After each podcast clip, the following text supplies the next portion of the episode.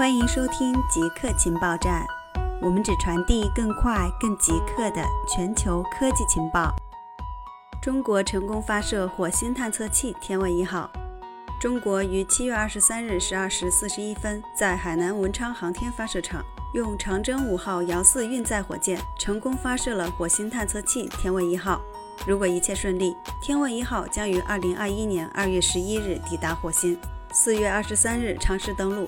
2个候选着陆位置都位于乌托邦平原。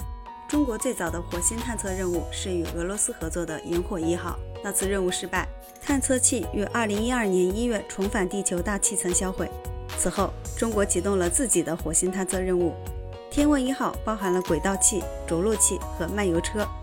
中国火星任务的主要目标是寻找生命证据，绘制表面地图，分析土壤构成和水冰分布，以及研究大气层。中国还计划在后续的任务中收集火星土壤并发送回地球。中国大批旧水坝面临溃堤风险。中国广西地区一座小水库在上个月遭遇连日暴雨冲击后溃堤。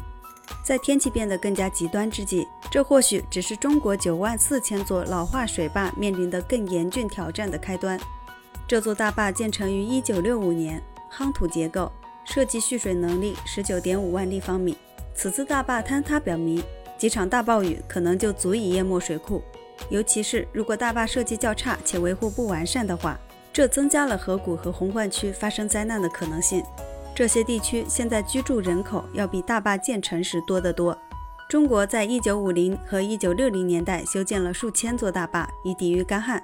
水利部副部长叶剑春最近在一场记者会上表示，相信中国现有的大江大河的防洪工程能够防御建国以来最大洪水，但他对于其他河流上大坝的表态则不那么笃定，称在出现黑天鹅事件的情况下，过大的洪水有可能超出现有工程的防汛能力。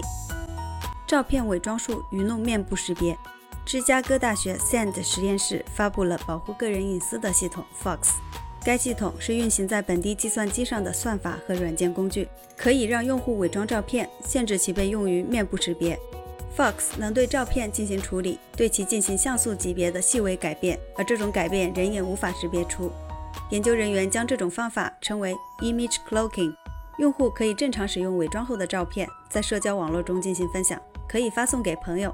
但是当有人收集这些公开的人脸照片去构建面部识别模型，伪装后的照片将会构建出高度扭曲的人脸。